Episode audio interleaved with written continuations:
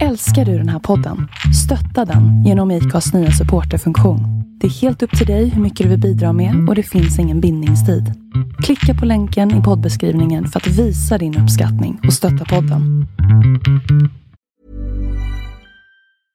Quality sleep is essential. That's why the Sleep Number Smart Bed is designed for your ever evolving sleep needs. Need a bed that's firmer or softer on either side? Helps you sleep at a comfortable temperature? Sleep Number Smart Beds let you individualize your comfort so you sleep better together. JD Power ranks Sleep Number number 1 in customer satisfaction with mattresses purchased in-store. And now save 40% on the Sleep Number limited edition Smart Bed for a limited time. For JD Power 2023 award information, visit jdpower.com/awards. Only at Sleep Number stores or sleepnumber.com. Mother's Day is around the corner. Find the perfect gift for the mom in your life with a stunning piece of jewelry from Blue Nile. From timeless pearls to dazzling gemstones, Blue Nile has something she'll adore. Need it fast? Most items can ship overnight. Plus, enjoy guaranteed free shipping and returns. Don't miss our special Mother's Day deals. Save big on the season's most beautiful trends. For a limited time, get up to 50% off by going to BlueNile.com. That's BlueNile.com.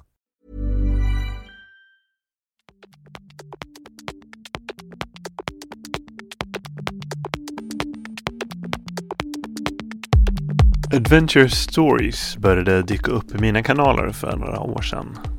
Den ena halvan av duon, Kajsa Silov, hade jag träffat på tidigare men jag hade ännu inte konfronterats med hela enheten. Alltså Malin Frändberg, den andra halvan. Utöver resor så står duon idag även bakom Outdoor Loppis som kommer att anordnas den 29 september på Downtown Camper i Stockholm. Jag heter Magnus Ormestad och det här är avsnitt 213 av podcasten Husky. Podcasten Husky spelas in med stöd från Naturkompaniet och det här avsnittet spelas in tillsammans med Downtown Camper i Stockholm som helt nyligen har invigt en stor ny avdelning som heter Roots och det är där som Outdoor Loppis kommer att äga rum. Mer information om det här avsnittet och om tidigare avsnitt hittar du på huskypodcast.com Husky finns även på Facebook och Instagram. Hur, hur, eh, alltså hur många inspelningar börjar, frågar jag mig själv. Hur många inspelningar börjar med dels att en telefon är misstänkt stulen Mm. och att man blir indragen i en plåtning i en ny del på ett nytt hotell. Inte många Nej. intervjuer börjar så, men den här intervjun började så. Mm. Har du fortfarande adrenalin på, på, adrenalinpåslag på att eh, du tänkte att telefonen var borta? Nej, det har jag inte. Den låg bara i, den låg bara i en annan väska. Den låg i en väska. Det är så här, jag, jag tappar aldrig bort saker. Säger men- du. Kommer från person. Säger du alltid. Eh, nej för att jag vet att jag har inte lagt den någonstans. För jag har den alltid, jag har alltid grejerna med mig liksom. För att jag är sån superkont... Jag måste verkligen veta att jag har alla grejer på mig liksom. Sen ibland i all hast så kan det hamna på fel ställe. Och det var ju så det var nu då. Men jag, jag var helt säker på att jag hade lagt den. Jag var säker på att de ryska tanterna hade tagit mobilen. Jag trodde det. Det kan ibland vara nackdelen med eh, eh, kan jag tänka ibland med så här outdoor friluftskläder. De har så väldigt många fickor. Så det är lätt att bara "Åh, Den ligger inte i högra armfickan. Och sen så bara, nej men för att den ligger i vänstra benfickan istället. Och så tror man att eh, telefonen är borta. Eller det kanske bara jag som tänker så. Och sen så när man har många väskor i olika storlekar. Så blir det så här att Innan man har en bra setup så tro, tappar man tror man att man tappar telefonen typ tio gånger om dagen. Hur har era dagar varit annars? Hur våra dagar har varit. Dagen har varit. Dagen. Dagen. Nej men den har varit bra. Jag kom tillbaks ju från, eh, känns som jag varit på tre månaders semester typ. Kom tillbaks från Norge i förrgår. Så det här var min första jobbdag. På väldigt länge. Beskriv en vanlig jobbdag då. Ehm. Nej men idag fick jag ta tag i tråkiga grejer som kvitton och så här. Mm. Vi har lite projekt som det fattades en massa kvitton på. Eh, så jag har suttit med det i två timmar och sen så jag hit. Skapat, skapat egna kvitton. Ja men lite så. Nej jag har suttit och försökt, eh, ja det är ju, ha koll på grejer. Eller speciellt så här kvitton sen Island liksom när det också, det var ju Ja men vi sov extremt lite och det var mycket kvitton som lades i olika fickor konstant liksom. Mm. Olika bilar och olika väskor så att det var ju en stor Har vi röra. allt nu? Ja, Så jag här. vet inte. Ja, det fattade tydligen många tyckte var revisor. ja, så det har jag suttit med idag. Sen kom jag hit och mötte upp Kajsa. Mm, jag kom... Mm. Ja, det var min jobbdag so far. Nu För du här. bor i Stockholm? Mm. Mm. Jag bor i Stockholm. Kajsa bor inte i Stockholm? Nej, jag kom från Åre med nattåget. Just det. Ehm, I morse. Sov som en queen. Ja. så jävla skönt. Jag brukar inte sova så gott eh, på tåget. Men good enough liksom. Ja, jag, att jag, brukar, jag, jag brukar sova bra men att man vaknar ofta. Ja. Men så somnar man Exakt, om för att på det en gång. skakar, Mm. man liksom, det vinklas och någon snarkar. och Lite så här, Mm, så att, mm. ehm, och jag har inte kommit till första klassstadiet än så jag, jag kör. nej, jag bara. Eh, nej men eh, jag sov jätte, jättegott och vaknade med världens energi. Satte mig och skrev på, jag har ju gett mig in på, på ett projekt att skriva en bok. Mm. Eh, som jag hållit på med ett halvår i alla fall. Och jag, jag bloggade en massa förr och skrev, jag fick sluta för att jag skrev för långa texter liksom. Eh, huvudet bara drr, men det är väldigt skönt att skriva. Eh, så nu har jag en grej jag sitter på. eh, så där fick jag lite feeling i morse och sen har jag jobbat. Eh, jag jobbar som UX-designer, user experience designer. Så mycket grafiskt, just nu bygger vi ett mobilspel, eller ett spel för barn. Eh, och, så det har jag suttit med idag och så här, mailat, så här, vanliga måndagsmail, liksom, tömma inboxen, strukturera dagen och veckan och sätta Eh, ut Men är du strukturerad? Ja. Det måste jag vara.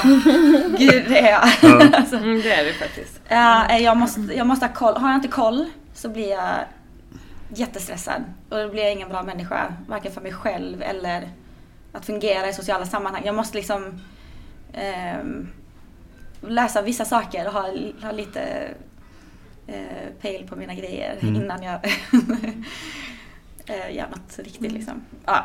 Eh, så det har jag suttit med idag och ehm, sen mötte jag upp Malin så har vi suttit och planerat lite. Och mm, so far. Och sen så... Tappat bort iPhone mobilen gate. och Hittat Men- en käkat Men- lunch. Men ska, om man ska bolla vidare då, stämmer det att eh, Kajsa, säger att hon är stru- Kajsa säger att hon är strukturerad? Stämmer det Malin? Och hur skulle du beskriva henne? Kajsa, ja, men hon är extremt strukturerad. Ehm, vi kan ju så här, men varje gång vi ska ut någonstans så brukar ju Kajsa packa om sina väskor och det tar kanske två timmar för henne att packa om de här väskorna. Så hon vet exakt vad varje grej ligger i väskan. Allting Med det- ligger överst. Uh, Allting ligger överst. Man vet Nej men det, du har ju extrem koll på dina grejer alltså. Eh, jag har extremt dålig koll på mina grejer. Jag kommer ihåg någon gång du hade kollat i min väska och kom tillbaka och bara Gud, hur kan jag... Så här, Du bara, ett hålslag. här, vad håller du ens på med liksom? Och då tyckte jag att jag hade packat bra den gången. eh, nej men Kajsa är extremt strukturerad. Eh, Kajsa är en av de coolaste personerna jag känner. Eh, och en av de modigaste förmodligen också. Hon är ganska konstig också men hon gör, kon hon gör konstiga coola grejer liksom. Eh, Säg Vad- en konstig cool sak som du tycker Ja, om men hon skejtade runt Island, heartbroken tillsammans med killen som dumpar henne två dagar in på den här sex veckors långa skate-turen i ösregn. Fyra. Okej, fyra veckor. Ehm, vilket är supercoolt. Jag hade ju förmodligen så här efter tre dagar Skatet åt ett annat håll. Nej, men vi skiter i det. Men där kan hon finna... Nej, men hon kan triggas på att eh, på utmaningar, liksom att utmanas både psykiskt och mentalt och fysiskt. Ehm, och så här tänja på gränser. Som en, jag- som en sann och äventyrare tänkte hon så här, ja men det här är lite jobbigt, hur kan det bli ännu jobbigare? Ja men typ alltså, jag vet inte, jag skulle... Sitter vi och skrattar åt det där, det kanske är Nej, det jättedramatiskt. var faktiskt din hemskaste på. upplevelse. Ja, den har var du sagt. vidrig faktiskt. Ja. Ja. Ja, men det var vidrig på så, Ja. för det var så många. Mm. Det var liksom allt. Det var, Ja. det var allt. Ösregn, heartbroken. skador. Jag hade tre skador på olika sidor av kroppen. Jag höll på att bli påkörd, överkörd av en lastbil. Mm. Som också var lite av ett trauma. Fick slänga mig i diket. Jag, mm, ja, jag vet inte. Det, var Det är också lite, tänker jag nu, det är lite så här, nu bara gå in och kapa det rakt från sidan Mm. här. Men det är lite så här, också för, för Island är ju det är inte så ofta man hör någonting negativt om någon som åker till Island. Och nu säger jag inte att du säger negativa saker om Island. Men det är ändå, upplevelsen är ändå eh, kanske inte jättegenomgående positivt. Eh, men å andra sidan så är det inte särskilt svårt att eftersom Island är ju lite ett speciellt ställe så det är inget problem att åka dit om man bara vill ja, men, ge mig en käftsmäll Island. Så kan man nog ganska lätt hitta den här käftsmällen Mm. tänker jag. Ja, Ni har varit där en del? Vi var ju där nu eh, tre, fyra veckor i somras. Mm. Så vi gjorde en resa där och ganska mycket projekt. Eh, Det är en hård plats men då Ah. hade vi Och man kan ju ha, men vi jagade ju också vädret Ja, konstant. gjorde liksom. Vi satt ju och uppdaterade som en surfrapport flera gånger per Ja. dag. Liksom, så här, för att hitta sol och hitta skydd bakom berg för att kunna tälta och så här. Medans om vi inte hade gjort det hade vi förmodligen haft två veckor av Mm. ösregn och fyra grader typ. Men nu lyckades vi. Jag såg en väldigt rolig surffilm från Ah. Island. Ah. Där eh, de liknar eh, det isländska vädret med Ah, den oberäknelig, eh, det, det oberäkneliga fyllot. Typ, På puben. eh, på, Mm. på, på Ah, puben. ja men jag känner igen det här. Den är, jag vet inte om den Det- finns gratis. Nej, man måste någonstans. köpa den tror Måste jag. köpa den. Vi försöker komma på vad den heter sen så lägger vi ut en länk. Är det Hejdar? Ja, det är Hejdar. Ja, Ah. precis. Ja, det, är någon, det är väl typ två De eh, bästa- isländska surfare. Ja, Islands enda Mm. surfproffs Ja. var Heidar och sen Ja. filmare. Ja, Den, är den, är, den är väldigt rolig faktiskt. Mm. Ehm, Det är det. Alltså, Jag tänkte också på asfalten, alltså just när man skejtar. Ja. Varför det också blir ett, ett helskotta. Det är ju, asfalten är ju... Om man, om, kör man bil på det så känner man inte. Nej. Men den är inte gjord den för är att inte gjord för att skejta på. Skateboards 20 låg inte på priolistan sen när de planerade. Finns det en anledning? alltså Jag när kan man- enda kvinnan som har skejtat runt Island. Mm. Ja, faktiskt. Enda kvinnan i världen. Nej men, ja, och så har man ju tyngd på det. Men skitsamma. Det Mm. var bara en... Det var i alla fall en, Eh, en konstig cool grej som de gjorde. Var det Ja. någonting mer i ämnet Kajsa Silov? Nej men vi har ju till hon är väl förmodligen den människan som jag har skrattat och gråtit med mest de tre senaste åren. Liksom. Vi har gjort mycket superroliga grejer och mycket jobbiga grejer ihop. Eh, tillbringat mycket tid på konstiga ställen. Mm. Nu är det dags för tillbaka-kaka så får Kajsa beskriva Malin. Eh, Malin.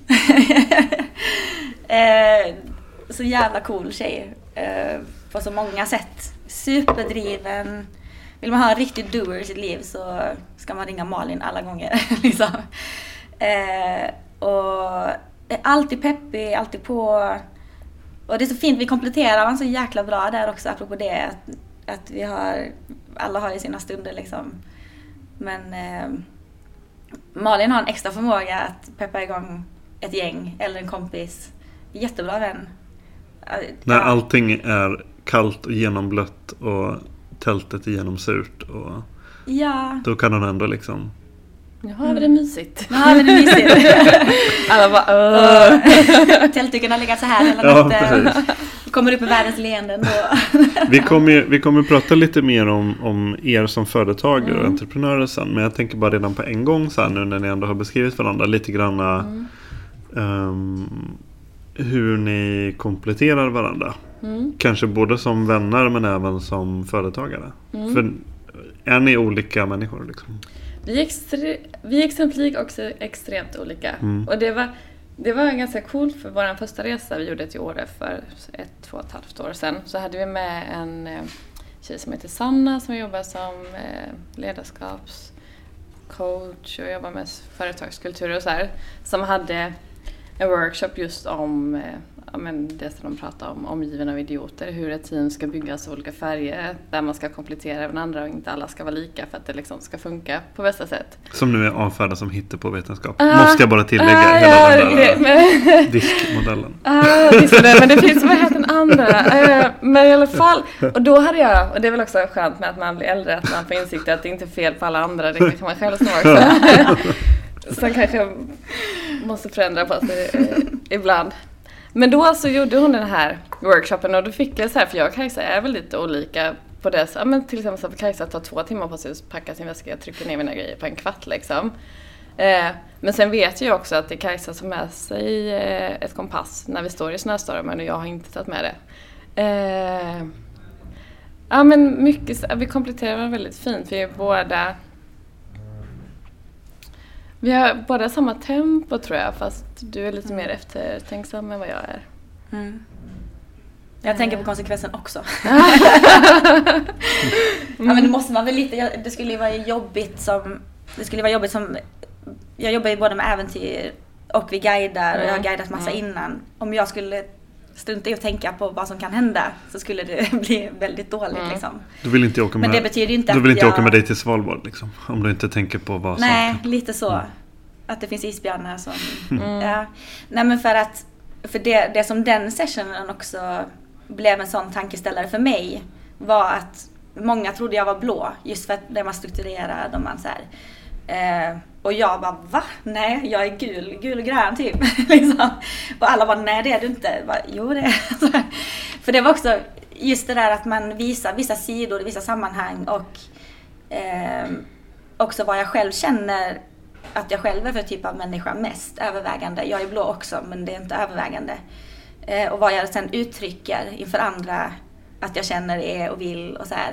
Och mina drivkrafter. Så då kan, kunde jag ju också börja, Mm. ah, okej folk tror det här om mig. Hur ska jag då visa att jag egentligen menar så här liksom. Ja. Mm.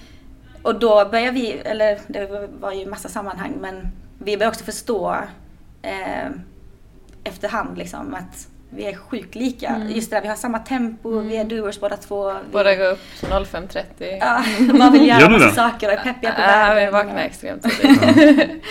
Mm. Och är så här pigga och glada direkt på morgonen och ja, men bara glada i livet och vill hitta på saker. Mm. Så vi kan ringa varandra. Äh, ska vi åka till Mount Everest? Okej, och så bokar vi biljetterna. Ja, men det skulle kunna vara så. Mm. Typ. Mm. Ehm, vilket är väldigt bra när vi gör sånt här företag tillsammans. Ehm, hur, eh, hur kände ni varandra? Första gången ni träffades, liksom. när, när var det och hur var det? Vi hade samma gäng i Lund när jag, vi, vi båda pluggade i Lund. Eller du pluggade i Borås då? Nej, jag pluggade som kock i Båstad. Ja, Pendlade två timmar en Ja, kvart. Båstad menar jag. Ja, på Ja. ett håll. Eh, Ja. Och jag pluggade till civilingenjör i Lund. Mm. Så det var ju säkert gäng. 10-12 år sedan typ. Mm. Första gången Men ni har liksom inte vuxit ihop med varandra men ni träffades i typ 20... Alltså jag something. tror typ att jag så här hade Kajsas telefonnummer men jag har ju aldrig ringt till dig Mm. förrän vi startade Adventure Stories typ. Vi var Facebook-kompisar. Ja. Men vad, tänk, vad, varför, vad tänkte ni om varandra då liksom? Var det bara att era vägar inte riktigt hade korsats än då? Nej men vi var, alltså vi hade gemensamma vänner, typ kanske sågs liksom Mm. någon gång på Mm. någon nation när man var ute. Någon men, valborg. Ja, men inte så mycket mer. Nej. Sen vet jag att du skrev en gång på, det här var kanske fem år efter någonting, att du skrev på Facebook så här, tja jag är, cykla, jag är sugen på att cykla ner till Afrika, är någon som är på? Och jag typ skrev till dig, det var första gången jag tror jag skrev till dig på Facebook, så här, jag är lite sugen. Och sen så när du beskrev att man skulle planera ett halvår så här, kände jag så här, det Du låter bara, nej men jag skitjobbigt. tänkte åka imorgon. jag trodde det var så här nästa vecka typ. Men, Men- men är, visste ni att ni delade de här ändå någon slags eh, äventyrsromantik eller så? Nej.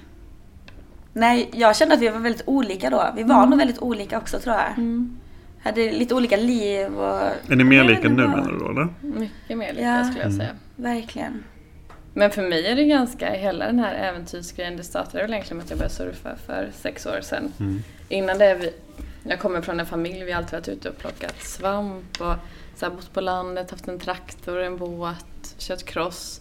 Men aldrig hajkat eller tältat förutom på festival liksom. Kan man inte äta det så det är värdelöst? typ. Eh, så att jag har egentligen, jag har ju inte haft ett stort friluftsintresse innan men jag har ju alltid känt att det har fattats någonting. Mm. För jag gillar ju att vara ute i naturen och jag älskar um, soluppgångar, solnedgångar. Men du Eh, lever med, alltså var det ett, ett um, inget hobbylantbruk så att säga utan det var ett riktigt, eh, alltså en botgård? Bonnagård? Nej, inte riktigt bonnagård.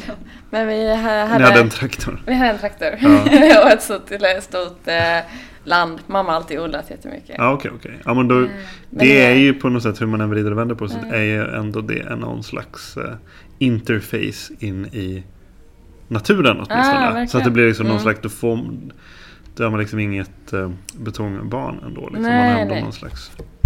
Alltså vi fick ju alltid Nej men hon syltade och saftade mycket. Frysen var alltid full med blåbär och lingon så vi tvingades plocka supertråkigt med sådana grep om man var ute. Det tog jättelång tid.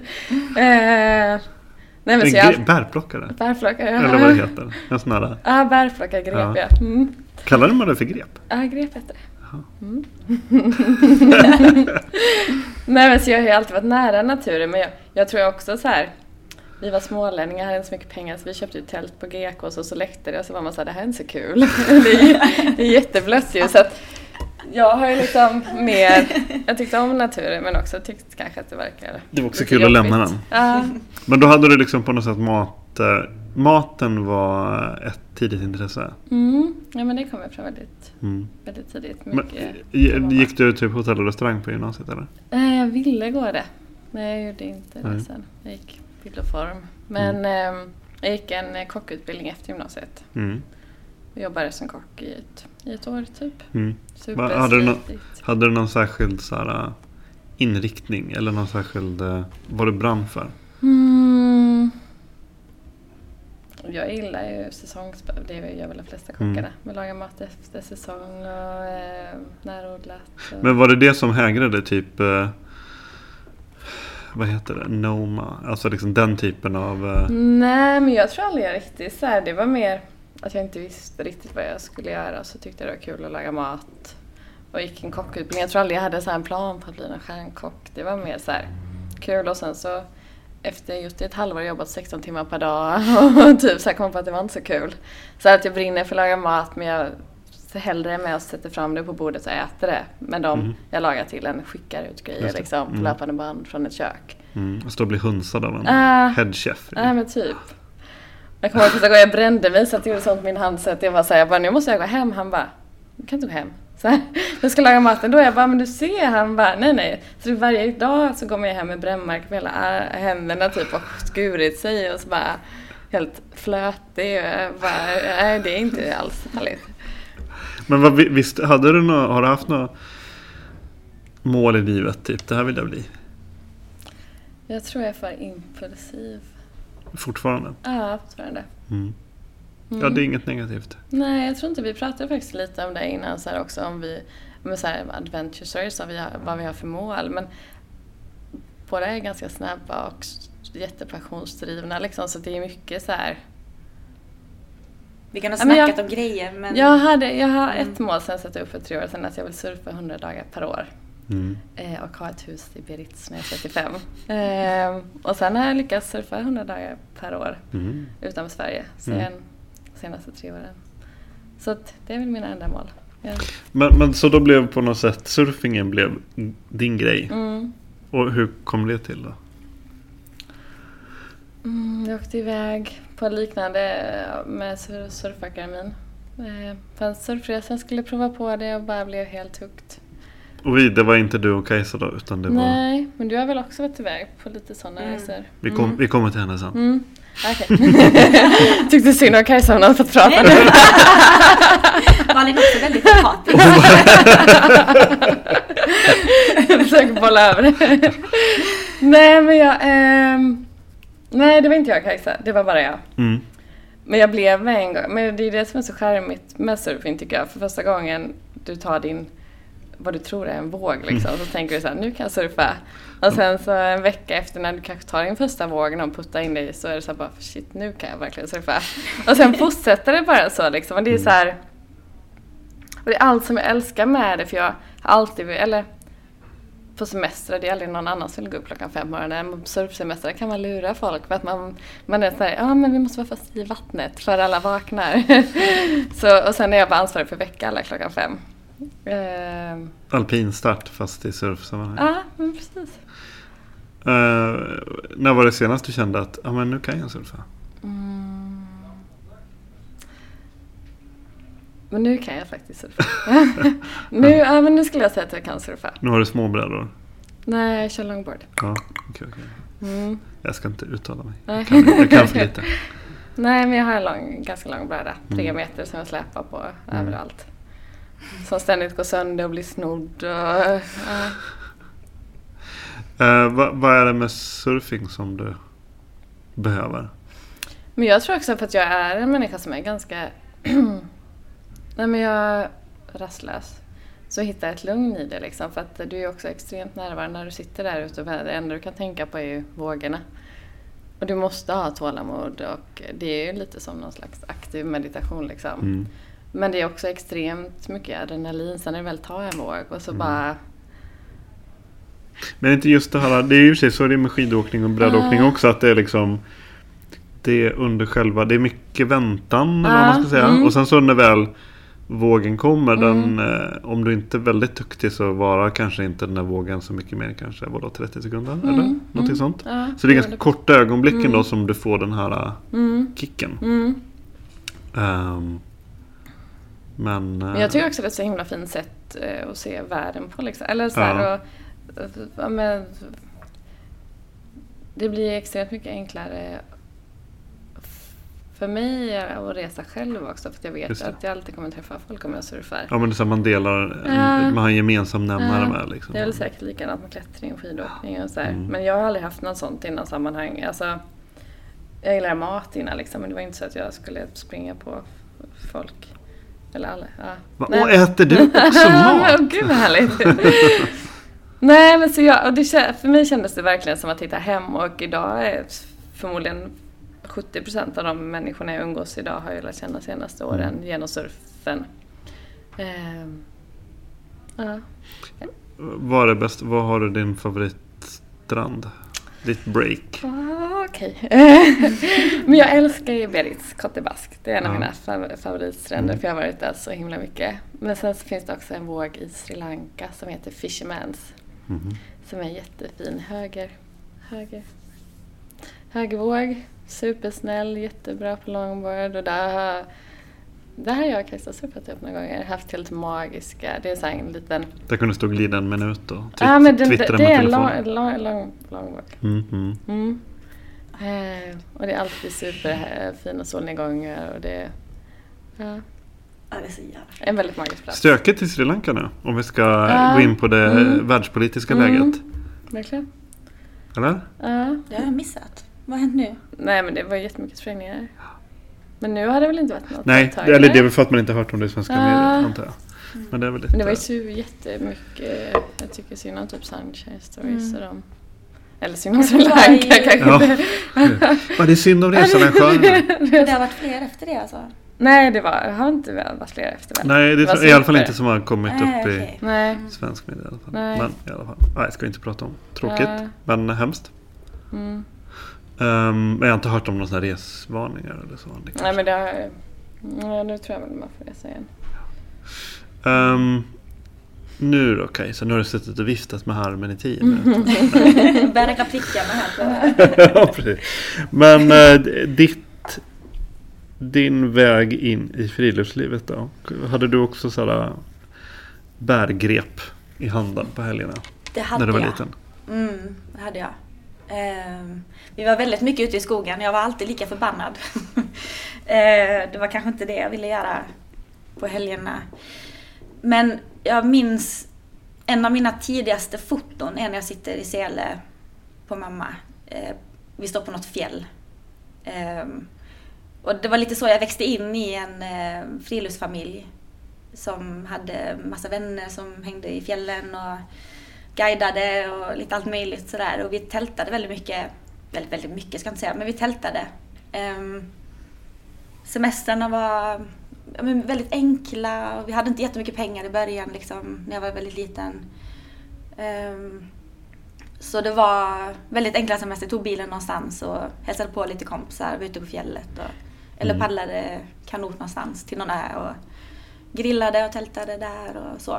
Det är det som är livet. Ja, men det fina är att man växer samman som familj så fint Mm. också när man gör sådana grejer. För att man har bara varandra och den enda problemlösning man har är tillsammans med dem.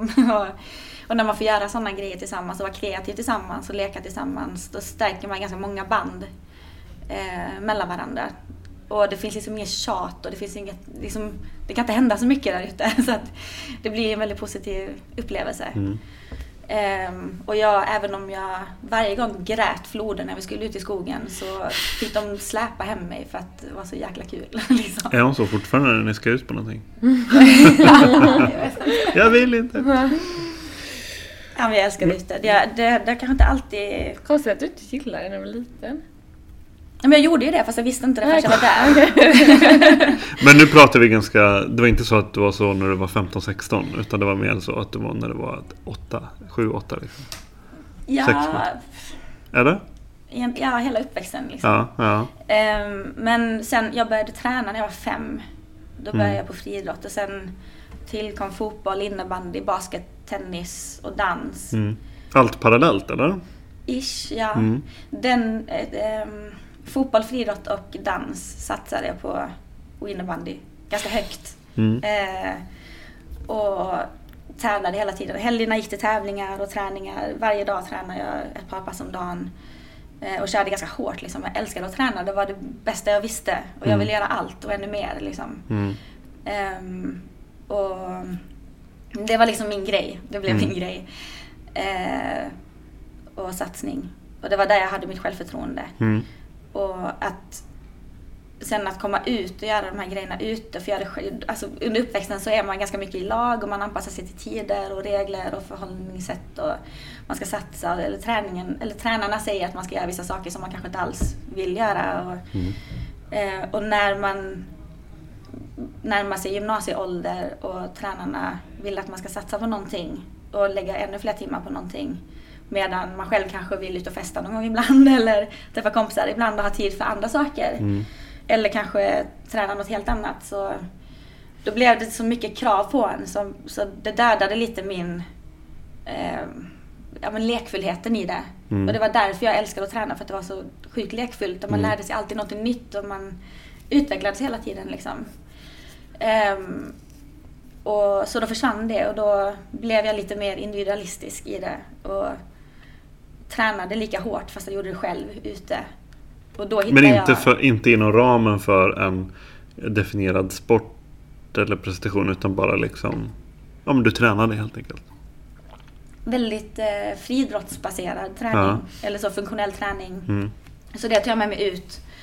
Kanske lite dans också och så. Men det blev Mm. att jag... Och då började jag tänja på gränserna i både väder och med hunger och med ja, men mina fysiska förmågor liksom. Mm. Och mina mentala i att förhålla mig till vad som händer när saker överraskar eller när man kanske är ute och springer ännu längre än vad man egentligen orkar men man gör det ändå för man vill se vad som händer. Liksom. Mm. Det var lite så det blev liksom äventyrsbaserad Mm. träning. Eller vad ska säga. Men var det trots, det låter, man skulle kunna tolka det som någonting potentiellt eh, destruktivt eller liksom så dåligt. Men du gjorde det ändå till på menar- slags, någon slags kul grej. Liksom. Men det, oj, nu är det ett äventyr. Du kan Ja. springa två mil extra. Ja, det är jättehärligt. Jag brukar, jag brukar träna så fortfarande. Eller jag Mm, mm, sätter mig ofta i sådana, i sådana sammanhang. Mm. Typ skejtar runt i Island eller vad det mm, nu kan vara. mm. För att det, det är ett ja, men, kul sätt att lära känna sig, eller att jag vet inte, hålla sig uppdaterad på vad man, att man kan mer än vad man orkar. Ja. Alltid. Liksom. Mm. Men, och, och det är någonting du liksom har gjort under hela uppväxten? Eller? Eller Ja. kanske inte när du var fem. Men... Nej, kanske inte jag var fem men under alla tävlingsår så Mm. gör man ju alltid mer än alla andra för att annars kommer man ju aldrig vinna. Liksom. Mm. Eh, så då, när alla andra slutar, då vill man ju gärna fortsätta. Mm. Eh, och Eller vill man sig dricka själv. öl? Ja, exakt. eh, nej, så att, så att tänja på gränserna var rent fysiskt och så mentalt i träningssammanhang var ganska naturligt för mig. Liksom. Ja. Det var bara ett annat sätt att göra det på. Eh, Men är du en vinnarskalle då? Eller? Jag gillar inte att tävla. Jag är aldrig med på lopp. Nej. Eh. Men bara du är typ, ja men jag tävlar mot mig själv. Jag, jag har aldrig klocka Nej. och grejer. Nej. Jag tycker inte om att mäta saker för mycket. Nej. Jag kan kolla ibland hur långt jag har sprungit eller tiden är liksom irrelevant egentligen. Mm. Det, för min... Jag, jag baserar min träning på dagsform och det betyder inte alltid att jag kanske springer lite lugnt om jag är trött. Utan om jag är trött så kanske jag känner, nej men då ska jag fan ändå liksom, Då ska jag springa ännu längre. Mm. Alltså, så här, jag testar mig själv i olika eh, sammanhang liksom. Mm. Eh, Men när hittar du liksom, när, hur, liksom, alla, jag kan ju definitivt, jag är väldigt dålig på att hitta njutning i lidandet. Jag är väldigt så bara, åh nej usch. Blir man så här, då vänder jag det bara så blir det så här, får jag så destruktiva tankar och tänker bara, gud jag är värdelös, nu slutar jag. Mm. Alltså blir på dåligt humör. Istället för att liksom så bara oj oj oj spännande spännande vad händer nu? Händer så här, här händer det grejer. Nu var jag trött här. Kul, bra. Men har, är det en mental eh, förmåga som du har fått jobba upp? Tror du? Eller liksom, har, har du bara alltid haft det här? Eh, I de sammanhangen så har jag alltid haft den. Eh, och det var kanske lite, jag hade väldigt mycket andra grejer som jag inte riktigt kunde hantera på, på det sätt jag kanske ville och önskade i sociala sammanhang och i skolan och, och så. Men i idrottssammanhang så var Där var jag kontroll. trygg liksom. Mm. Och jag tror att när jag började så tidigt som jag gjorde, jag var fem, så då började jag tävla ganska direkt. Eller direkt, gör man kanske inte när man är fem, men så här på lek, så klubbtävlingar Mm, mm. och och som enda tjej så fick jag tävla mot killarna och ibland vann jag över killarna. Då kände jag mig extra stark Mm. och duktig. Och, så jag fick sånt jäkla självförtroende där liksom. Mm. Eh, så för mig har det, och i och med att det började så tidigt så utvecklades jag ganska tidigt rent fysiskt. Och, eh, så för mig har det alltid varit en positiv känsla förknippat till träning. Mm. För att jag alltid känt mig stark och bra och eh, haft ett självförtroende i det. Mm. För att jag har förstått vad jag kan och inte kan. Mm. Och jag har också alltid vetat att om jag förlorar det här så vet jag ju vad det beror på. Det är kanske för att jag hade en svacka där och jag kanske inte orkade träna som jag skulle. Eller, Mm. Eh, Så jag, jag var ganska medveten då, ehm, redan tidigt. Just det där som du sa, "Eh, jag känner mig lite trött, jag slutar. Här. Eh, Då kunde jag istället börja analysera var tröttheten kommer ifrån och bli så här ganska fysiologisk kring det. Mm. Ehm, Så, mm.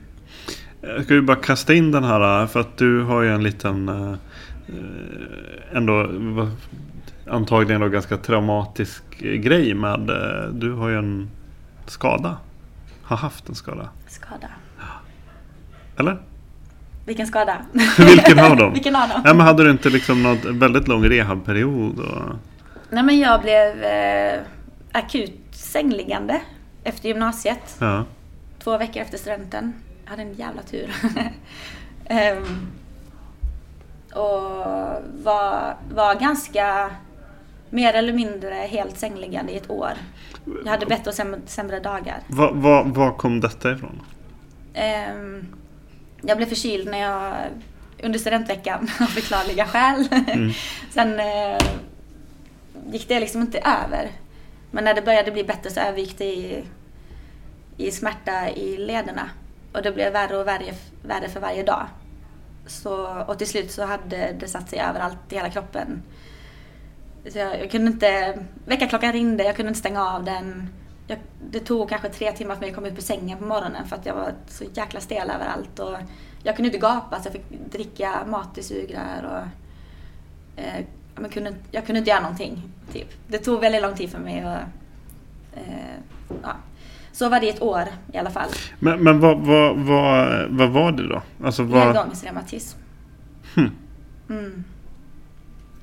Reumati, reumatoid artrit. Jag vet inte vad det heter Nej, inte eh, ja, men ehm, det fick jag. Och så lite annat bös som kommer med sånt. Ja. Så jag hade ganska mycket sjukhusbesök. Eh, besök. jag brukade bo, ja, jag bodde där typ, Mm. kan man säga.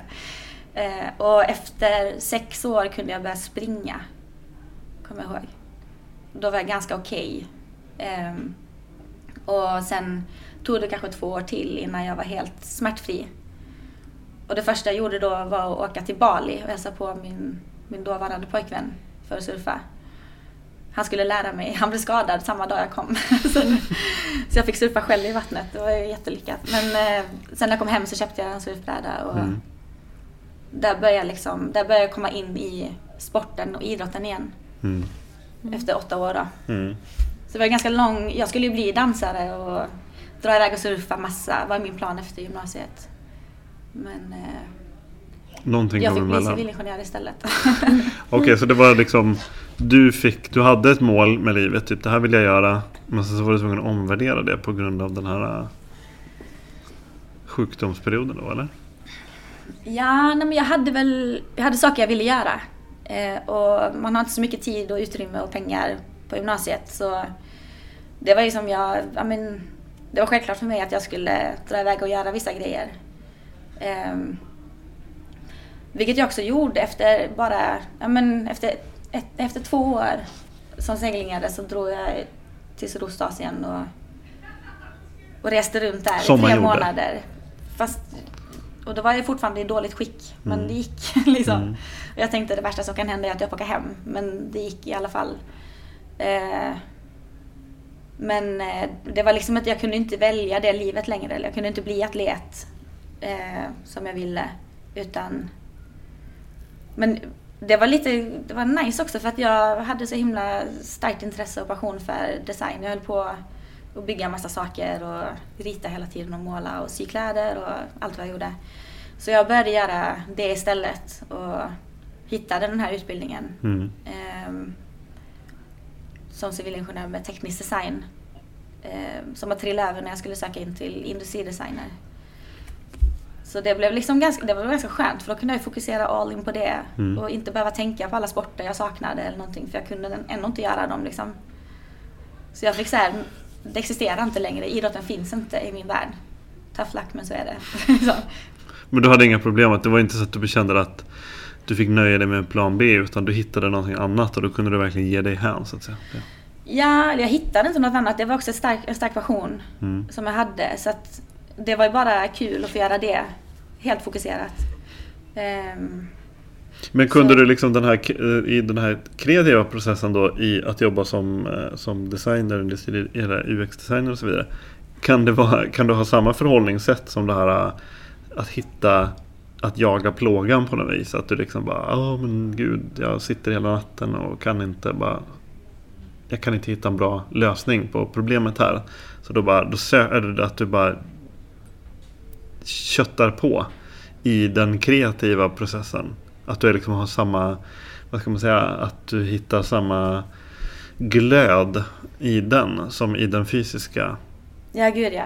Jag kan bli jättemanisk i den processen. Nej, men när man hamnar i ett flow så Mm. då glömmer man ju tid och rum och allt annat. Och då kan man råka sitta hela natten och göra sin grej utan att veta att klockan har gått liksom. Mm. Och det är en jävligt skön känsla. Ehm, sen har jag ju...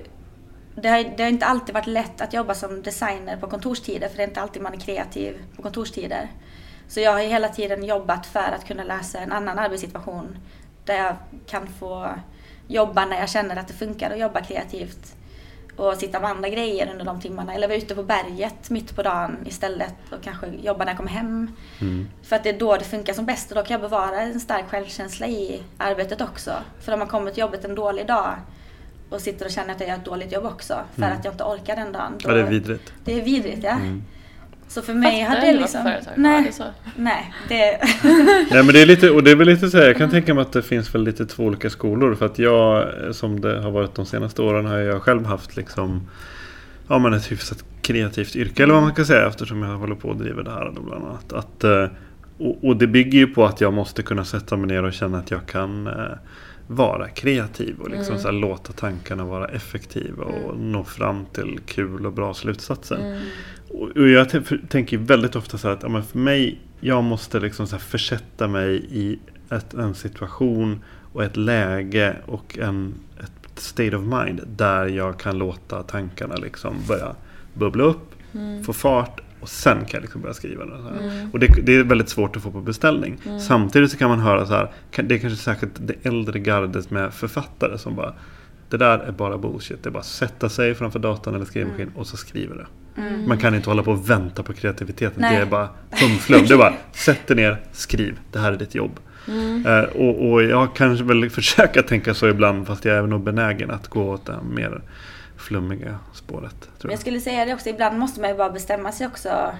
För det är, det är också en lär, eller det som jag har lärt mig mycket genom att jobba som designer är att sätta mig när det minst passar. Att Mm. ändå skapa saker. Eller att i alla fall få saker gjort.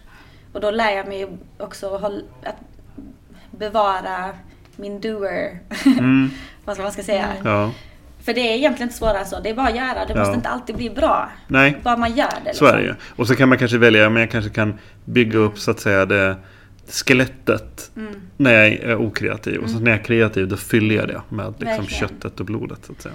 Och det är inte alltid livet är perfekt heller så att Nej. man kan följa flowet liksom. Utan, ja, så att, Men det är skönt, det är väldigt skönt att kunna välja sina arbetstider i alla Mm, fall. mm. Eh, mm, men absolut, jag, jag, jag känner samma pepp och passion i det som jag gör när jag är ute. Men det är två helt olika saker ändå. Mm. Det går som inte att jämföra men det är, jag kan hitta highs i båda. Mm. Och då när jag var dålig så var jag eh, jag var lyckligare än vad jag någonsin har varit någonsin. Jag, jag tror aldrig jag kommer bli så lycklig igen som jag var när jag var sängliggande liksom. För att du hade på något sätt valt bort en stor tårtbit av den här buffén som är livet, eller? Att du hade färre allt i saker att fokusera på. försvann. Ja, Mm. precis. Jag hade inga valmöjligheter. Nej.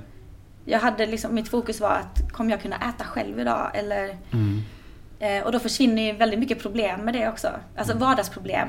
Vilken tröja ska jag ha på mig? Eh, kommer den här personen svara när jag skickar ett sms? Ja, men du Mm. vet, som man har när man är 18. Det är ganska eh, mycket som händer liksom. Så att det var väldigt skönt och jag hade haft ganska mycket mentala bekymmer under min uppväxt och för mig var det en befrielse. Mm. Så jag blev så jävla lycklig. Och att det tajmade efter studenten. Ja. Men är det liksom... Det var grymt. Det var grymt.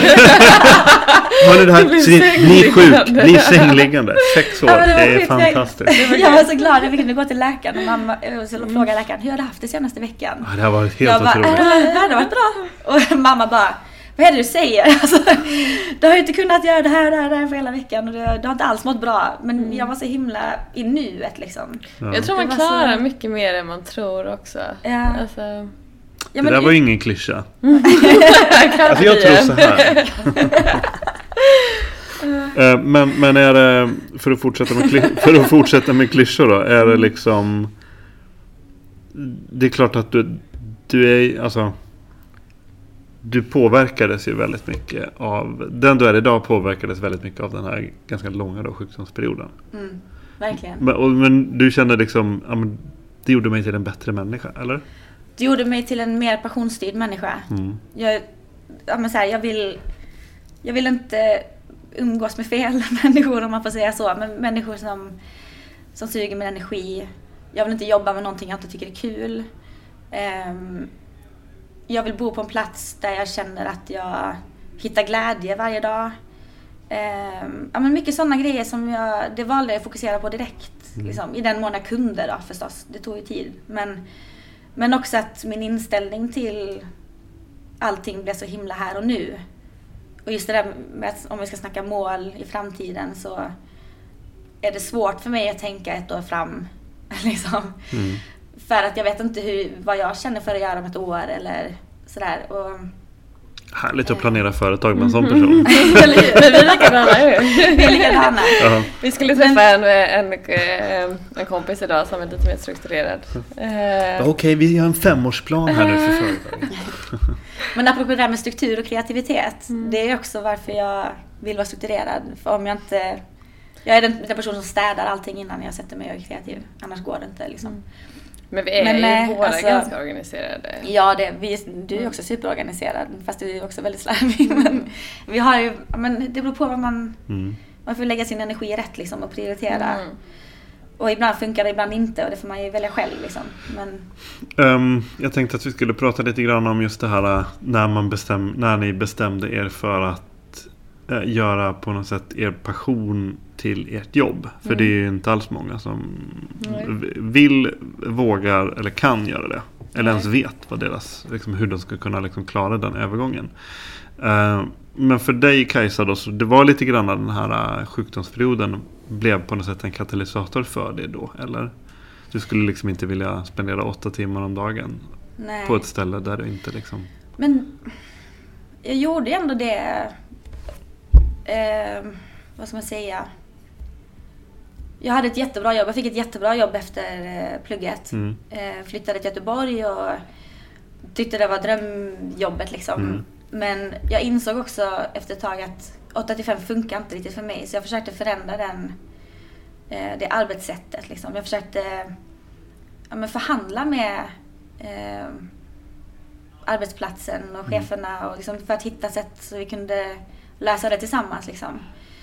Eh, istället för att jag skulle ha dåligt samvete eller behöva ta ledigt för mycket. Liksom. Jag kunde ta med datorn och sitta någon annanstans jag ändå kunde. Då kunde jag och surfa och sitta och jobba varje dag. Mm. när jag inte surfade. Det var ju perfekta planen för mig liksom. Men det funkar inte riktigt så då eh, på det jobbet med det jag gjorde. Så att, men jag försökte, alltså det betyder, det betyder inte heller att jag ger upp saker för lätt liksom. Utan jag, jag arbetar väldigt gärna med att försöka hitta sätt att läsa saker på. Och där var jag i fem år och testade allting liksom. Eh, för att försöka få det att fungera. Men till slut så gick det, gick, jag hade testat allting. Och till slut så fick jag Du valde ändå att göra en förändring. Ja, då fick jag ju förändra det istället liksom. Ehm, men jag känner ju, för min del så hade jag ju förändrat ganska mycket under de åren men ehm, så att, att säga upp mig var liksom ingen, det var ingen stor grej. Eller Nej. så här, det var inte så här, åh jag ska säga upp mig och bli fri och göra vad jag vill och dra iväg. Mm. Det var liksom ingen, det var inte den grejen utan ja, Det kändes inte som en stor grej helt enkelt. nej. Nej. Så Äh. blev det ju en ganska stor grej efter. Men det var ju bara en överraskning. Det var inte min plan. Men, ja. Eh, jag hade ingen plan efter. Jag visste inte vad jag skulle göra. liksom. eh, men så blev jag uppringd av en gammal förebild till mig som ville att jag skulle prova guida för honom. Så då åkte jag till Svalbard och provguida och sen fortsatte jag där. Och då började jag plugga till guide och flyttade till Åre. Ready to pop the question? The jewelers at BlueNile.com have got sparkle down to a science with beautiful lab grown diamonds worthy of your most brilliant moments. Their lab grown diamonds are independently graded and guaranteed identical to natural diamonds, and they're ready to ship to your door. Go to BlueNile.com and use promo code LISTEN to get $50 off your purchase of $500 or more. That's code LISTEN at BlueNile.com for $50 off. BlueNile.com code LISTEN. Quality sleep is essential. That's why the Sleep Number Smart Bed is designed for your ever evolving sleep needs. Need a bed that's firmer or softer on either side? Helps you sleep at a comfortable temperature? Sleep Number Smart Beds let you individualize your comfort so you sleep better together. JD Power ranks Sleep Number number 1 in customer satisfaction with mattresses purchased in-store. And now save 40% on the Sleep Number limited edition Smart Bed for a limited time. For JD Power 2023 award information, visit jdpower.com/awards. Only at Sleep Number stores or sleepnumber.com. Many of us have those stubborn pounds that seem impossible to lose, no matter how good we eat or how hard we work out. My solution is PlushCare. PlushCare is a leading telehealth provider with doctors who are there for you day and night to partner with you in your weight loss journey. They can prescribe FDA-approved weight loss medications like Wagovi and Zepbound for those who qualify. Plus, they accept most insurance plans. To get started, visit plushcare.com slash weight loss. That's plushcare.com slash weight loss. Ola bara, är det bra att skratta åt mina skämt? Du bara yes. Du är, you're hired. Exakt. Ja men för det var efter den här Adventure Academy grejen eller? Ja, det var mitt i... Det var när jag... Eh, jag, jag skadade korsbandet. Men det var när jag bodde i Göteborg och jobbade där. Mm. Jag skadade korsbandet och ville absolut inte sätta mig på en motionscykel. Så då sökte jag in till en äventyrsutbildning. Ja. Där jag kunde ta som min examen att dra till Nordnorge och cykla i tre Mm. veckor. Så, Mm. På den vägen var det. Ja. Eh, Kanske först, inte första generation. Nej, glöm det. Det var inte första generationen. Nej. Eh, Adventure Academy. Det var Mm. bara första gången med Ola kanske. Eller något. Ja, Ola hade varit... Han var med året innan. Ah, okej, jag okej. träffade ju honom i det sammanhanget. Ja, ja, ja. Mm, På Mm, mässor och events och grejer. Just det. Det är svårt att inte träffa honom. Ja. I den här branschen. Nej, Jag har aldrig träffat Ola. Va? nej, Nej. i och för sig. Ehm, men, men du då Malin, du har ju Mm. också på något sätt Hur har du förhållit dig i den här dansen till passionen och jobbet? Men alltså, för mig var det väl också, jag har inte haft, det varit sängliggande i åtta år. Men det var, mm, jag var ju anställd och var ganska nöjd med att vara anställd och såg framför mig att jag skulle göra karriär och skaffa hus. Och... Men, men var det anställd, alltså du var inte i kök då? Utan du Nej, hade ett jag jobbade på eventbyrå och Mm. eh, jobbat inom mat och dryckesbranschen mycket. Mycket Mm. med dryck. Mm. Eh, och sen efter det eventbranschen och sen så bara blev det för mycket som för så himla många idag så att jag blev utbränd. Mm. Det är, kanske, kan det vara världens lättaste bransch att eh, bli Ah, utbränd i? Ja, men antar jag? eventbranschen. Alltså det är superköttigt. Det är mycket timmar och mycket unga människor som Ja. eh, sliter liksom. Ja. Eh, och det var också så här, för jag har alltid sett mig själv som en väldigt stark människa och helt plötsligt hade jag panikångest flera gånger i veckan liksom och fattade ingenting och förstod inte ens att det var ångest från början så här. Eh, och då kände jag att jag var tvungen att göra en förändring och jag hade precis hittat surfen så jag sa upp mig och drog till eh, Australien och surfade. Jag jobbade som kock Mm. och tyckte att det var livet. Ehm, och då var väl egentligen så här, någonstans man får vara där ett år på holiday visa. Så någonstans visste, eller jag visste att jag skulle behöva åka tillbaks liksom till Sverige. Och då hade jag bestämt att jag kan i stort sett jobba med vad som helst så länge ehm, jag kan styra mina arbetstider och som jag nämnde innan, surfa 100 dagar per år. Och jag kände så här att jag står hellre, det är inget fel med att stå på ICA, men jag står hellre på ICA eller står i kassan på ICA än börja jobba på en eventbyrå igen. För ehm, jag tror det tog säkert så två år att bli av med de här panik, alltså ångestkänslorna. Mm. Jag kan fortfarande få tillbaka det liksom. Det finns vissa grejer som utlöser det men inte alls lika ofta. Ehm, så det var väl mer så här, jag kom hem och visste att jag var duktig på mat, hade jobbat länge i mat och dryckesbranschen och tänkte att jag kanske, kanske borde starta eget. Ehm, och sen Var det det som blev matbyrån? Ja, det var det som blev matbyrån och det är faktiskt en ganska... Ja, men det är en lite kul historia för jag kom tillbaks till Stockholm efter att varit i Australien. Eh, och hade jättemycket idéer på massa produkter jag ville importera. Och, eh, mycket olika yoghurt. Du bara Vegemite! men, nej men det var mycket så här kokosyoghurt och olika, ja men så här, det, hittat supermycket grejer som jag så här, tyckte fattades på svenska marknaden. Eh, så jag kom hem och så skickade jag eh, ett mail som jag tror jag döpte till trendspaning eh, och lyckades ta reda på Arlas mejladressen till Arlas VD och Skånemejeriets VD och så skickade jag ett ganska kryptiskt mejl till dem som var typ så här jag har en produkt eh, som jag tror att ni skulle vara intresserade av att importera, eventuellt kopiera. Så här.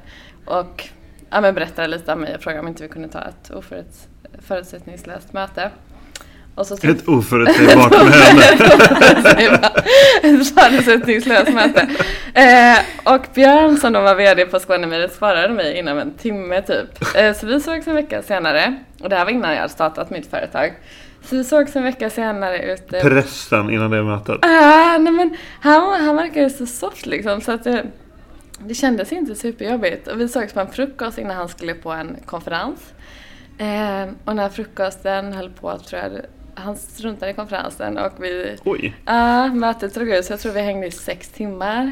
Eh, vilket slutade med att vi sen jagade, hans marknadschef var uppe i Stockholm och han fick för sig att vi- han är eh, superhärlig och helt galen.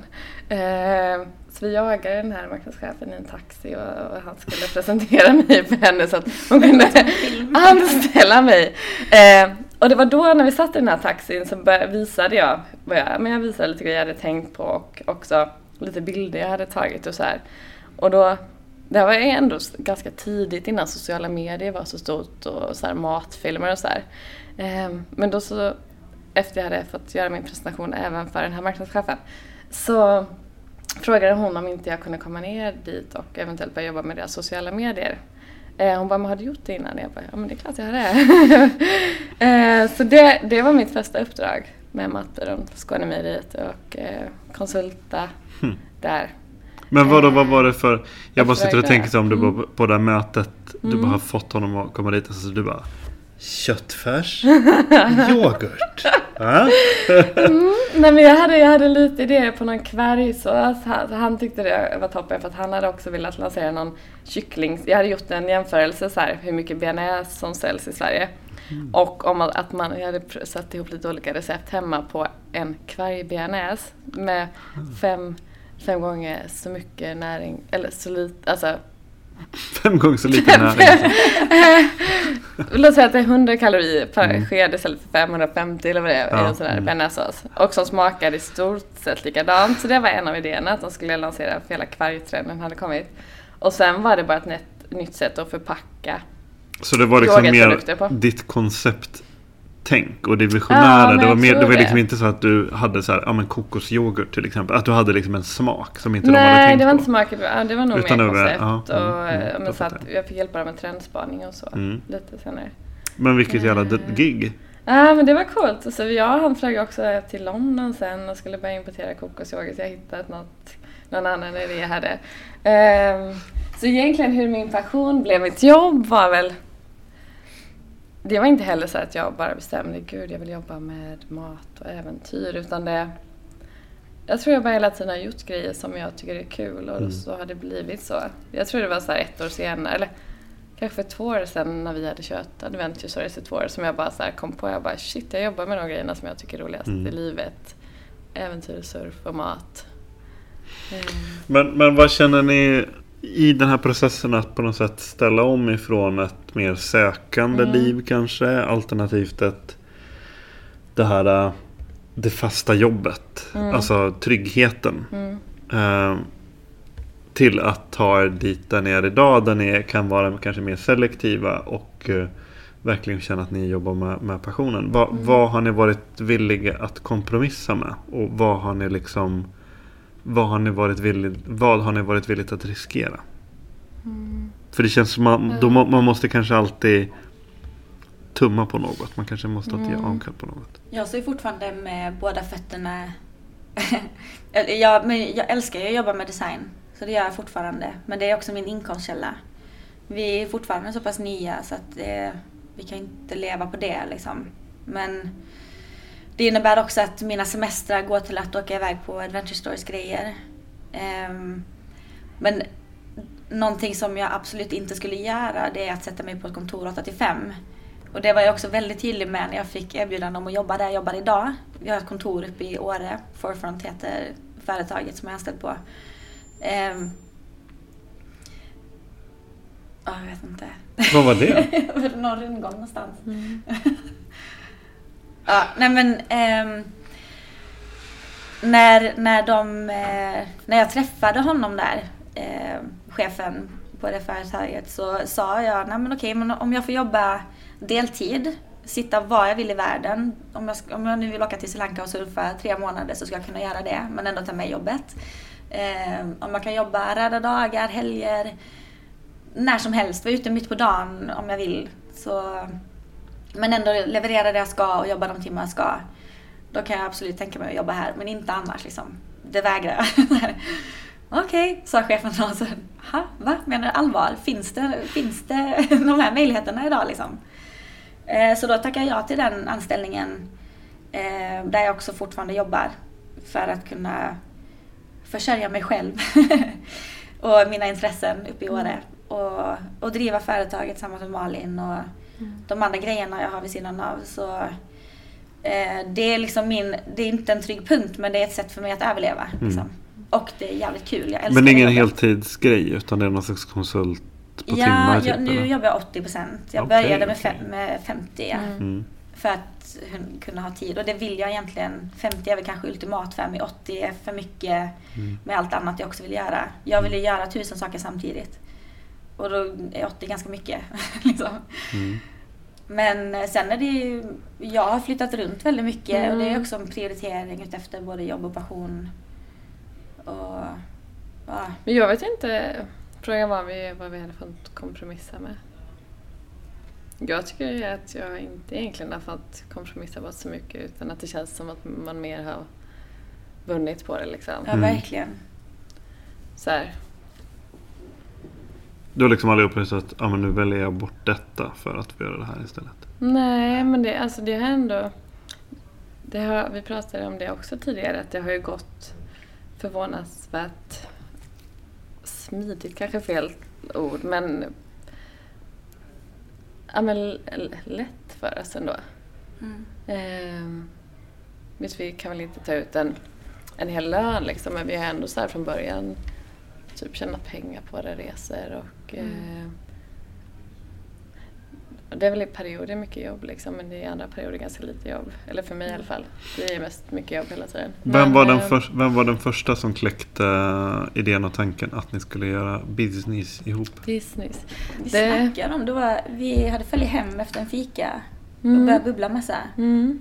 Tillsammans med Lisa som också var, var med då från Mm. början. Ja.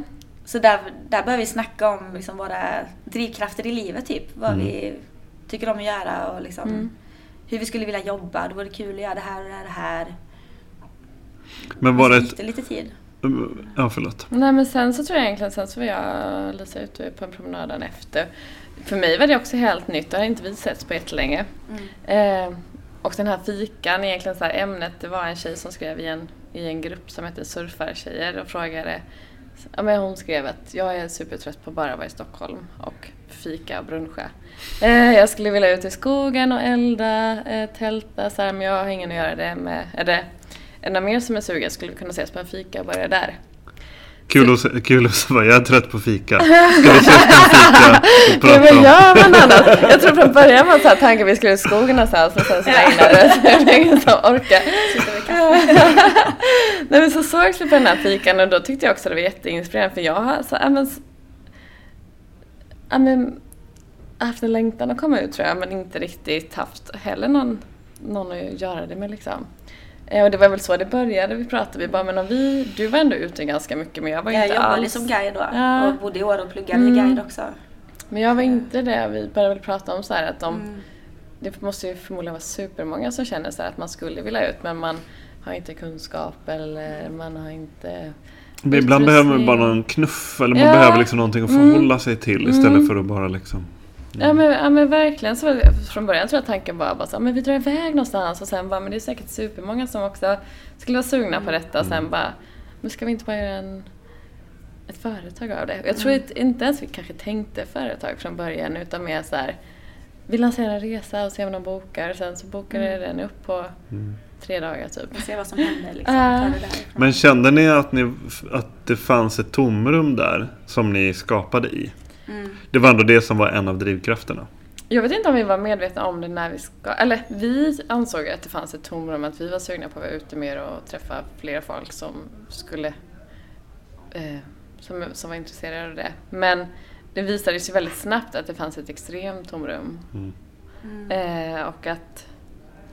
Jag tror också vi var väldigt tajmade hela den här outdoor-trenden väldigt rätt liksom. Vilket år ungefär skulle ni säga som var år noll för Adventure Stories? Och vi- 2016 snackade vi Ja, om det mm. och då hade jag ju precis... Det var då det ringde mig. Ska vi inte bara köra? och det lustiga var att två veckor innan så hade jag startat min enskilda firma som jag skulle ha som guide. Som jag döpte till Adventure Stories. Mm. Det var, Så det var så, det var så bra sjukt. timing. Ja. Jag bara, men du, jag tycker vi startar det här resföretaget. Och är bara, det är så sjukt. Jag reggade den här firman. Jag fick namn- registreringspriset igår. Och så bara... Ja, det var sjukt. mm. En månad senare hade vi första resan ute. Som folk kunde boka på. Mm. Så det gick väldigt fort. Mm. Ja. Hade ni, hade ni eller har ni något slags här, en motto, en målsättning, en vision över det här vill vi det här vill vi att folk ska uppleva och känna med eller av vår produkt, liksom, av våra resor. Men det, jag tänker Ja, lite det är att mysigt. det ösregnar. men, nej, men jag tänker att lite, det var väl vår, alltså, det vi var uttalade vision från början. Liksom, att vi ska, ehm, vi ska vara en plattform eller vad man nu vill kalla det för människor som vill ut men inte har kunskap, likasinnande vänner eller utrustning. Mm. Så vi ska väl underlätta för folk att ta sig ut liksom. Och sen så tanken är väl att de, de följer med oss på en resa så ska de sen ha kunskapen för att nästa gång ge sig ut själva. Och kanske ha träffat vännerna på resan och veta vilken utrustning de ska köpa för de behöver kanske inte gå och köpa på sig allt första gången. Ehm, Och få lite trygghet i sig själva. Att de faktiskt fixar det här. Mm. Det är vissa som har varit med, som aldrig har tältat. Så är de med på en resa. mm, Och så säger, det sista de säger är nu ska jag köpa tält och åka ut med min familj och tälta massor. Liksom. Mm. Och det är ju väldigt härligt att, att eh, kunna möjliggöra det för folk som verkligen drömmer om Mm. de här grejerna. Men som inte har möjlighet eller som inte Mm. har, känner den tryggheten själva. Mm. Men jag tänker också att vi, jag tycker det är nice, jag tror, vet att vi har pratat mycket om det så här, att man ska få känna sig levande liksom. Så att nästan på alla våra resor, eftersom vi gör resor till platser med extremt osäkert väder, så är det ju någon eller några dagar när det är kaosväder och storm och regn och ingen vill egentligen ut liksom. Men det är oftast de dagarna sen som folk kommer ihåg efter. När man vaknade på Kvalvika och det blåste 13 sekundmeter och vi skulle upp och hajka klockan fem på morgonen och alla var helt dyngsur och ingen ville det. Men sen gjorde man det ändå liksom. Eh, Att göra, göra det obekväma nice. Att ändå... ja, Liksom eller i alla fall så belöningen efter det Mm. obekväma. Att det, det, det, ja. Mm. Men också när man står mitt Mm. i det och upplever det som kanske inte är så härligt liksom. Att, att skapa den härliga känslan och Det klassiska Type 2 fun. Som Type in- 2 fun. Type 2 fun. Som är, det är inte kul när man gör det men när man har Ah, gjort färdigt mm. då är det kul. Ja fast vi vill göra det kul när man gör det också. Ja, okej. mm, mm. Ja, ibland inte. ja, nej men Ja, men just det, men- det är precis det du säger. Att det är oftast den där den mest regniga dagen. Ah. Det är det man, när man ett Ja. halvår när man träffas igen. Då bara, fan kommer ni ihåg? Ah, Shit vad det regnade. Jag var så jäkla trött. Men man, och så har man ett stort leende när man verkligen. berättar. Jag minns Mm. specifikt en gång, vår första tur i Åre, Mm. 2017 i mars. Eh, så skulle vi skida ut till några stugor och tälta där. Och stugorna var som en backup för det kan kännas obekvämt för nybörjare som aldrig har tältat att tälta mitt i vintern liksom. I minus I 20. minus, ja, när det är väldigt kallt. Den dagen var det whiteout, det var snöstorm, det, alltså det blåste skitmycket.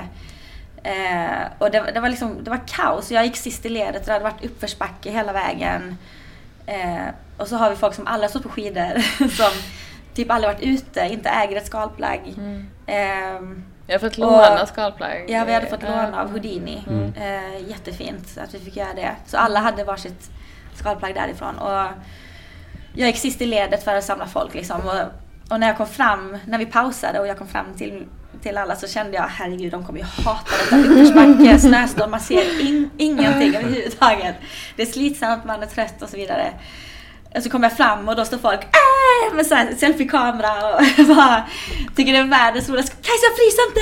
Så här, helt överpeppade. Och så. Det var som om de hade skidat över Sydpolen. Och Typ. jag bara, "Va, folk ler, är det sant? Fan vad kul! Ja, så var- det var just att, att de också får känna att när det är lite kaos och man kanske inte riktigt får de, det värdet man vill ha så kan man ändå skapa en fin upplevelse av det med kanske rätt grejer då eller jag vet inte. Och där tycker jag att de som är med på den här resan, att de det är mer vi som går runt och är oroliga för att de ska tycka att det här suger för att det är skitdåligt väder. Oftast är de ganska peppiga. Ja, Det känns som de alltid. vet, vad de, ja, men de vet vad de ger sig in på liksom. Och folk är så här, det regnar men det spelar ingen roll liksom. Folk Nej. vill ut ändå. Eh, Hur, hur, hur går era tankar om outdoor-världen som arena för så här, entreprenörskap? Jag tror inte det finns supermycket pengar. Ja, men det, det känns som man ska hellre handla med aktier än outdoor om man vill tjäna pengar. Men Det, det, här, det bästa citatet jag har hört är att man vill ha när man är verksam inom outdoor-världen. Att man Mm. vill ha, jag vill ha flis, inte flis. Ah, okej, så. Alltså man har flis som pengar, jag vill inte ha flis, jag vill inte ha kläder Nej. liksom, utan man vill ha betalt. Nej men alltså.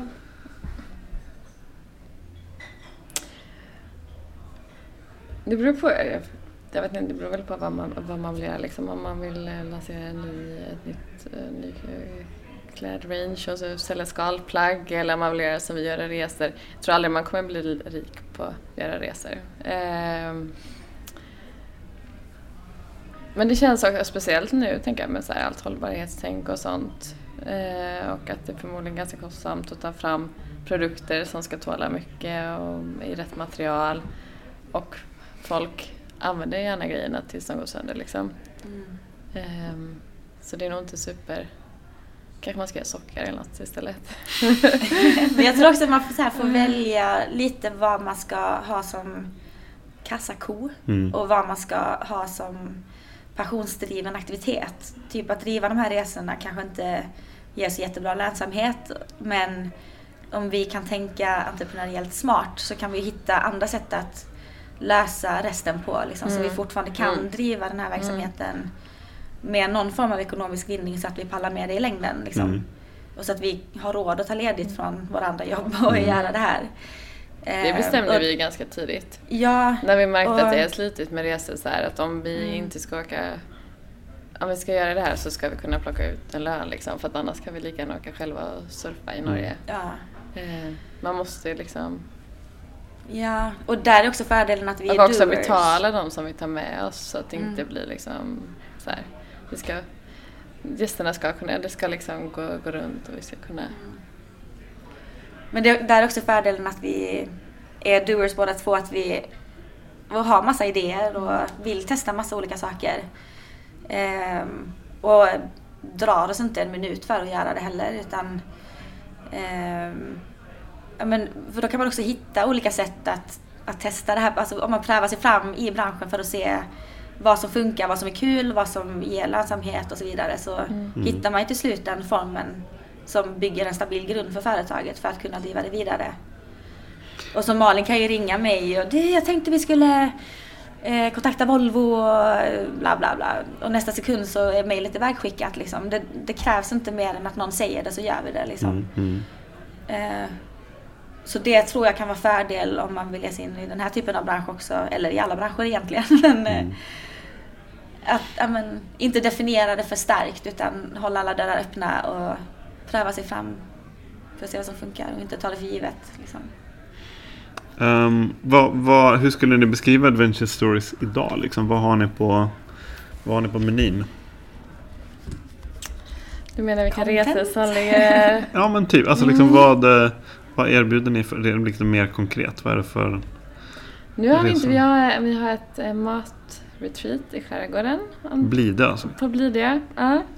Och det är superkul. Vi, det har ju egentligen kanske varit något som folk inte riktigt har haft koll på. Folk är ju alltid förvånade av att det är bra mat. Ehm, men det är ju en jättestor passion för mig och för Kajsa. Så att det känns superkul att göra det tillsammans med också en av Sveriges bästa matlagare, Frida Ronge, som är också en god vän till oss. Så vi ska ut till Blidö. Matlagare? Matlagare, kock. Säger man. Matkreatör, geni. Eh, nej men så då ska, och det är också vi har pratat, alltså, för att vi får ju super mycket mejl med att vi inte hinner göra så mycket resor som efterfrågas egentligen. Så att för att kunna erbjuda något liksom, alltid ha någonting uppe så behöver vi göra lite mer grejer i Mm. närområdet. Åre, Stockholm, runt omkring här.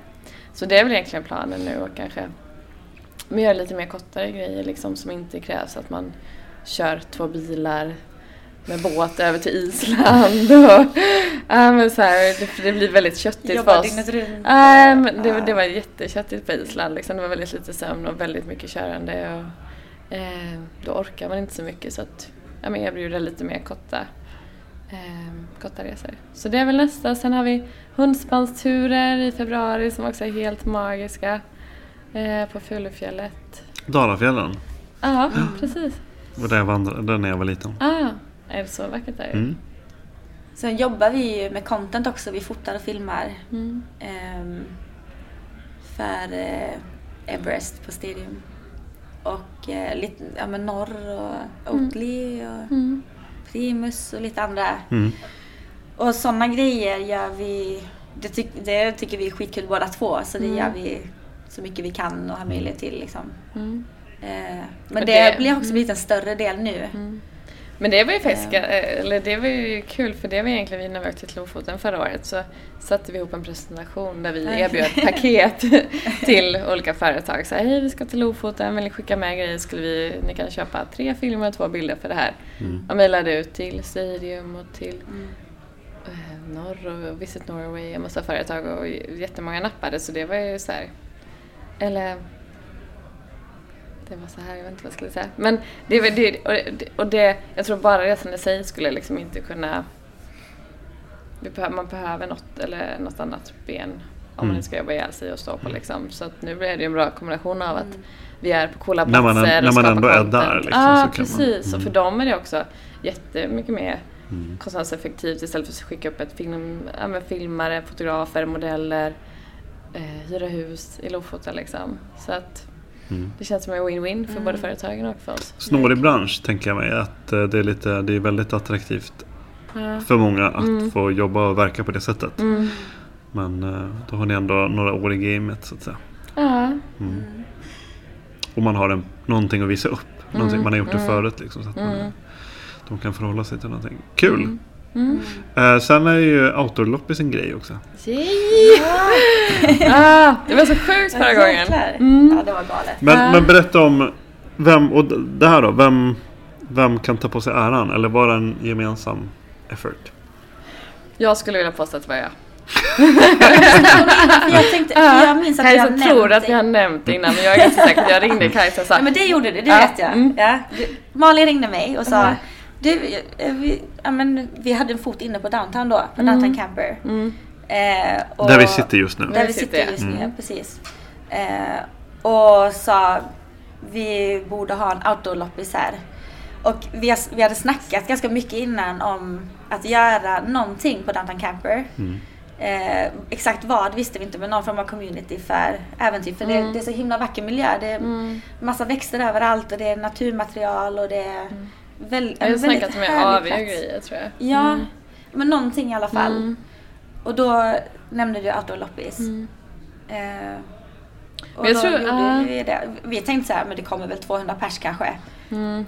Den nådde ut till en halv En halv miljon. det, var, det var väl 6000 tror jag som visade intresse på Facebook. Och, Ah, men det, Och tre som kom. Nej, nej, Nej, men, det var så men stod det- jag ah, det var ju två timmar var en in en ut som en så här. Wow. Eh, Ah, Ja, det var supercoolt. Wow. Det var också sjukt med alla som kom hit. Folk ringde in och sa vad är lastkajen? Man bara va? De bara jag kommer med lastbil och folk här är med surfbrädor och cyklar. Och... jag har varit sponsrad i fem år. Jag Ah, har men folk- lastbil med grejer. Jag. Exakt. Alltså det, det var skit så himla kul och... Wow, vad Ah. häftigt. Ah. Jag missade ju det. Ja, gjorde det Och jag kommer vara bortrest den här gången. Nej. Yes, Nej, det yes, var jobb, jobb. faktiskt skitcoolt. Ja, vi kände att vi måste göra det igen. Så Ja. nu, Men, men vad, så här på Downtown Camper var El Primero, den allra första var här. Alltså. Mm. ja, I januari nu i år. Ja, just det. Ehm, vad drog ni gränsen för liksom, ja men det här är okej att sälja och det här är inte okej att sälja? Ja, men Behövde ni vara liksom Jag ganska tror vi skickade ut, jag tror vi, det stod i eventet va?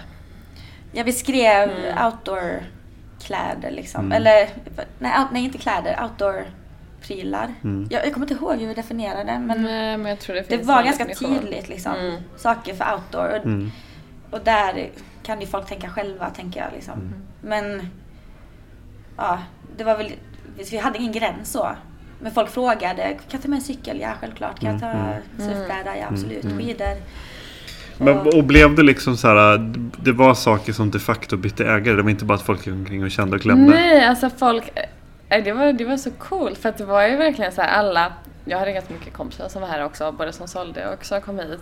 Och det var ju... eh, För de som gick härifrån kände att de hade fyndat och de som ställde ut kände att de hade tjänat skitmycket pengar. Mm. Eh, Så så att. Ja, men alltså, det Och så var- brände de allting här i Campfire-baren sen. kanske. Ja, jag vet inte, men när det blev super och också så himla härligt bara så här, eh, Det blir naturligt att prata med människor som man annars inte skulle prata med liksom för att Mm. ehm, Väldigt blandad grupp Mm. människor. Ja. Eh, och nu, vi har ju jönsat runt här innan intervjun så jönsade vi runt nere på Roots då, Mm. som det heter. Den är Mm. Avdelningen här på hotellet. Och det är där den kommer vara. Yes. Den Så 29 då kan man gå in ifrån Drottninggatan 28 Mm. Mm. Direkt in Kul. på långborden. Ja, för det var väl största problemet att ingen, vi fick inte plats förra året. Eller förra året, i januari.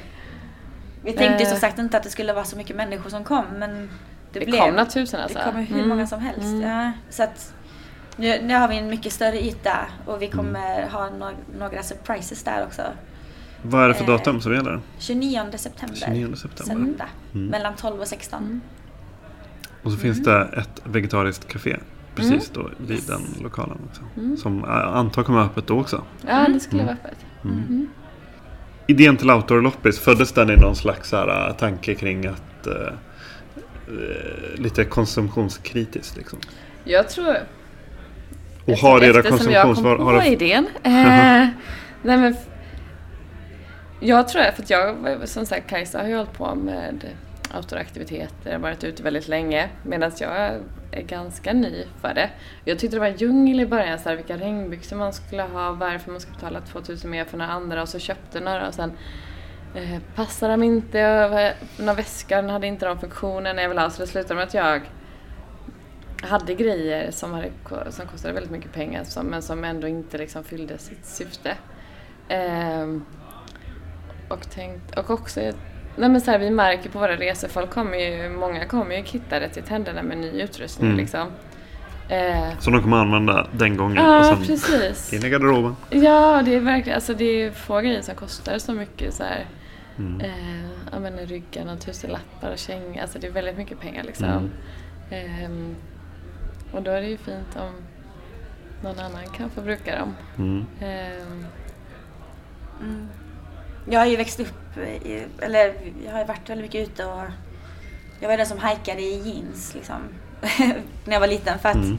det funkar ju också. Sen när Mm. du bara drar på sig regnbrallan så är det löst liksom. Jeans, jag brukar säga det att jeansen det var ju den första funktionsbyxan. Ja, Eller liksom såhär. det var ju det. Det, är ju, ver- det var ju verkligen Mm. outdoor cowboy-kläderna. Verkligen. Så att det är, Ja, slitstarkt. Och... Hajkar du jeans? nej.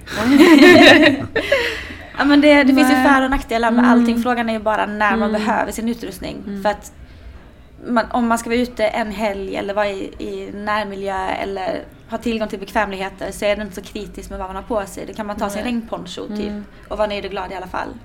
Men om man ska göra ett ordentligt äventyr där livet kan bli superkritiskt om man blir kall och blöt och, och så vidare så behöver man kanske tänka till en extra gång. Eller om man ska Mm. bära jättemycket kanske det är värt att köpa lättviktsgrejer.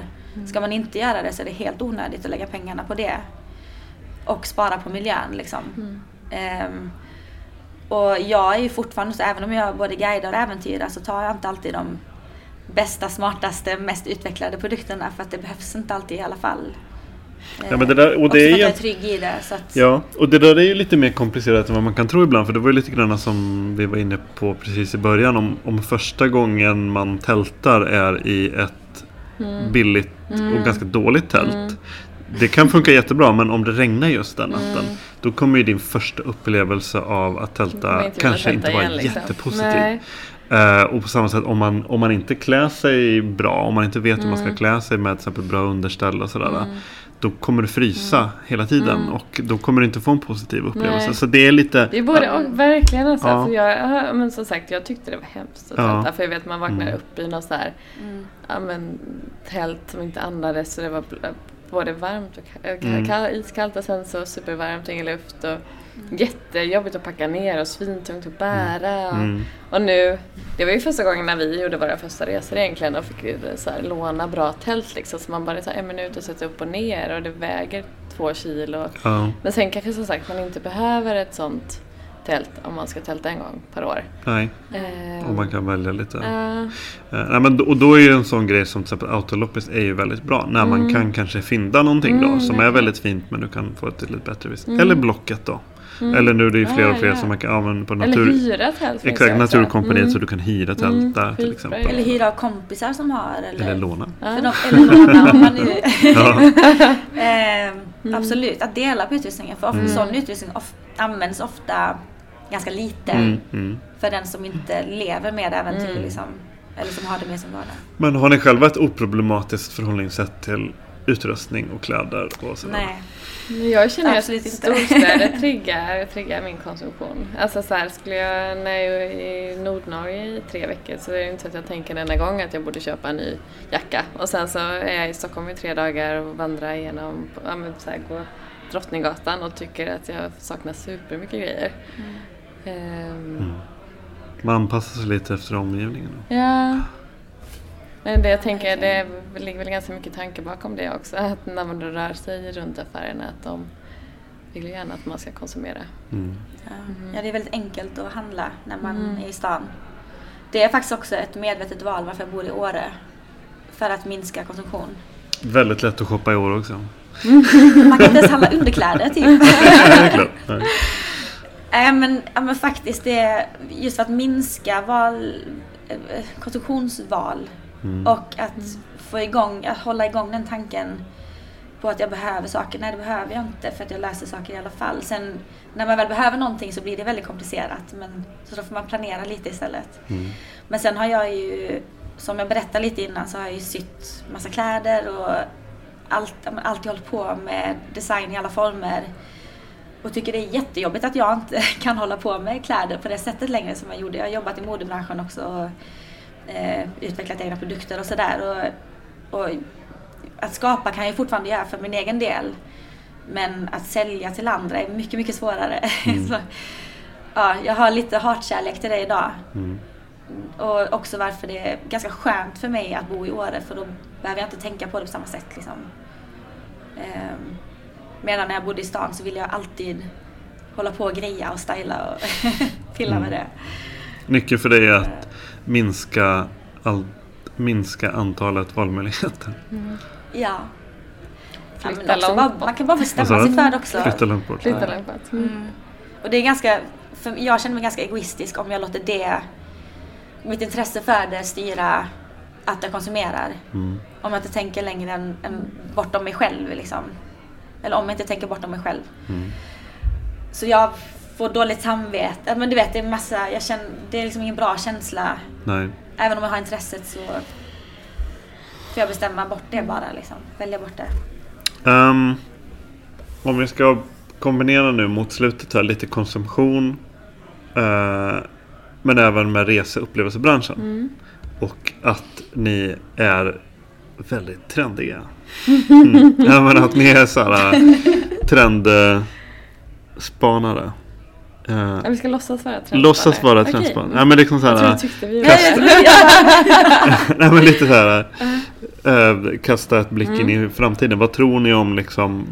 Hur, är vi på väg att förändras åt något håll? Och vad, hur kommer liksom saker och ting se ut framöver? Det tror jag verkligen i och med eh, att jag har ju nyligen blivit känt att det är dåligt att flyga. Mhm. Eh, vilket förmodligen har varit ganska länge. Så att jag tänker att fler och fler kommer liksom röra sig runt i Norden.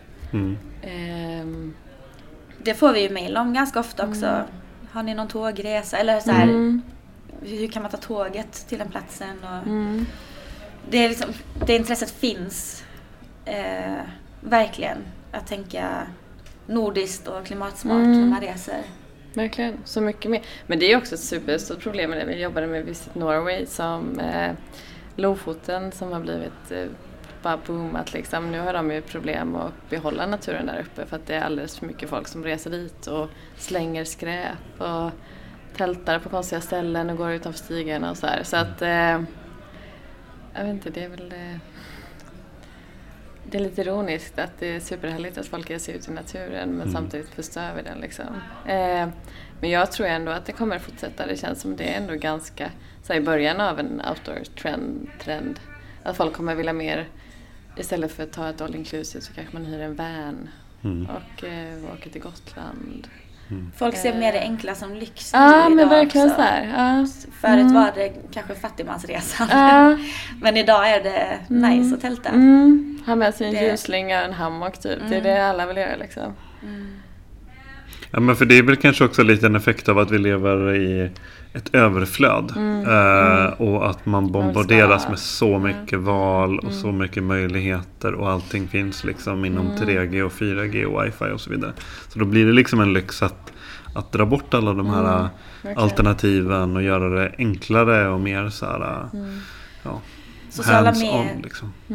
Ja, sociala medier har ju också hjälpt till att skapa fler förebilder i branschen. Mm. Det är inte bara de som åker till Syd och Nordpolen och klättrar Mount Everest är som är ute utan Mm. det är grannen och det är eh, killen på ICA och det Mm. är liksom bästa kompisen som gör saker och då kan man hitta förebilder lättare Ja. som man kan liksom känna attachment to. Och här är ju eh, sociala medier ett väldigt tvåeggat svärd får man ju minst sagt säga. För att det finns ju väldigt mycket möjligheter i det också samtidigt som det stressar. Och det är liksom det, det, Jag hävdar ju väldigt mycket fortfarande att det finns väldigt mycket positivt med det också då.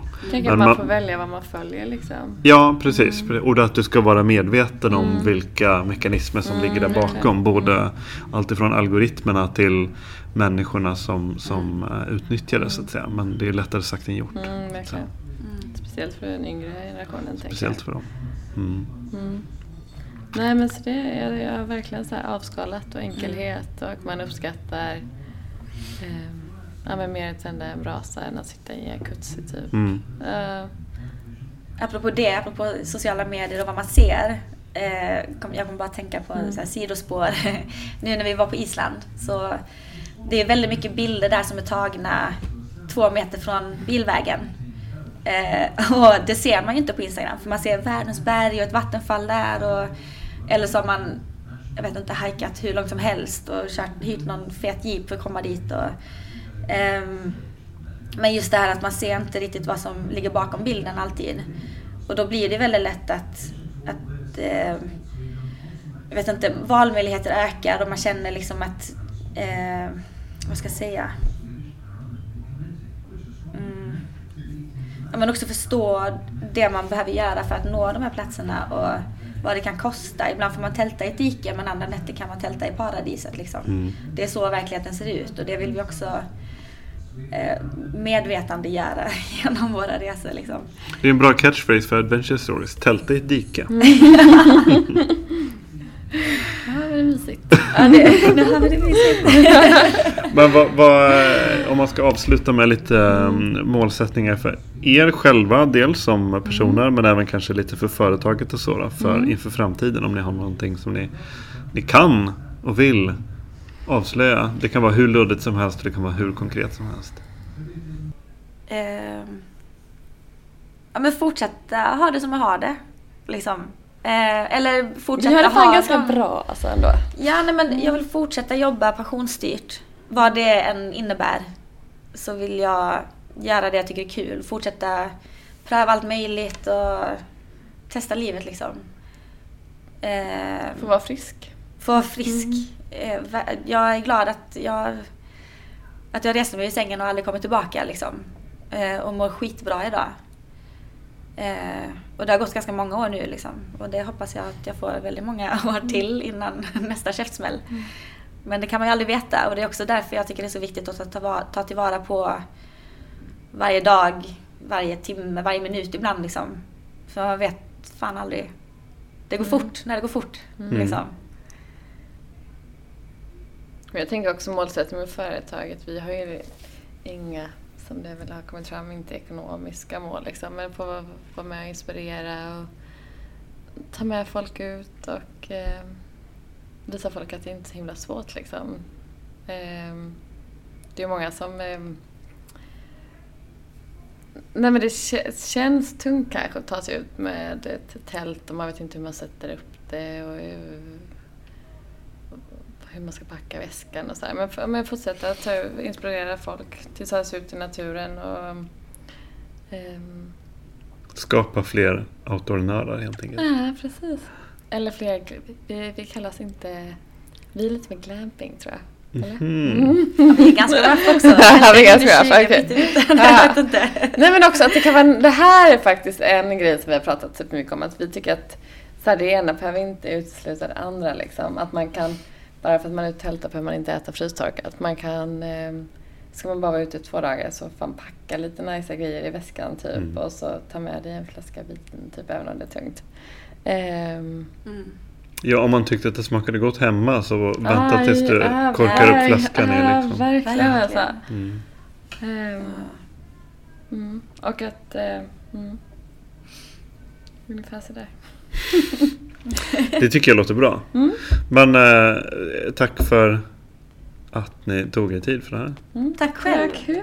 Lycka till! Tack så mycket.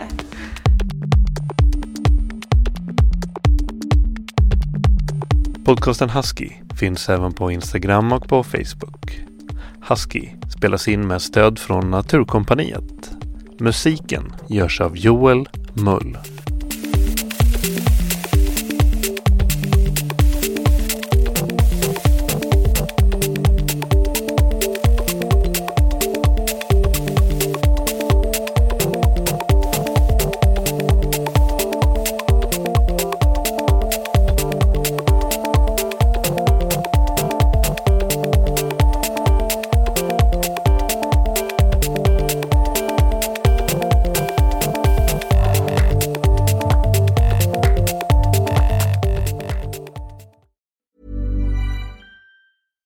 I'm Daniel, founder of Pretty Litter. Did you know cats tend to hide symptoms of sickness and pain? I learned this the hard way after losing my cat, Gingy. So I created Pretty Litter, a health monitoring litter that helps detect early signs of illness by changing colors, saving you money and potentially your cat's life. Pretty Litter is veterinarian developed, and it's the easiest way to keep tabs on your fur baby's health right at home. Go to prettylitter.com and use code ACAST for 20% off your first order and a free cat toy. Terms and conditions apply. See site for details.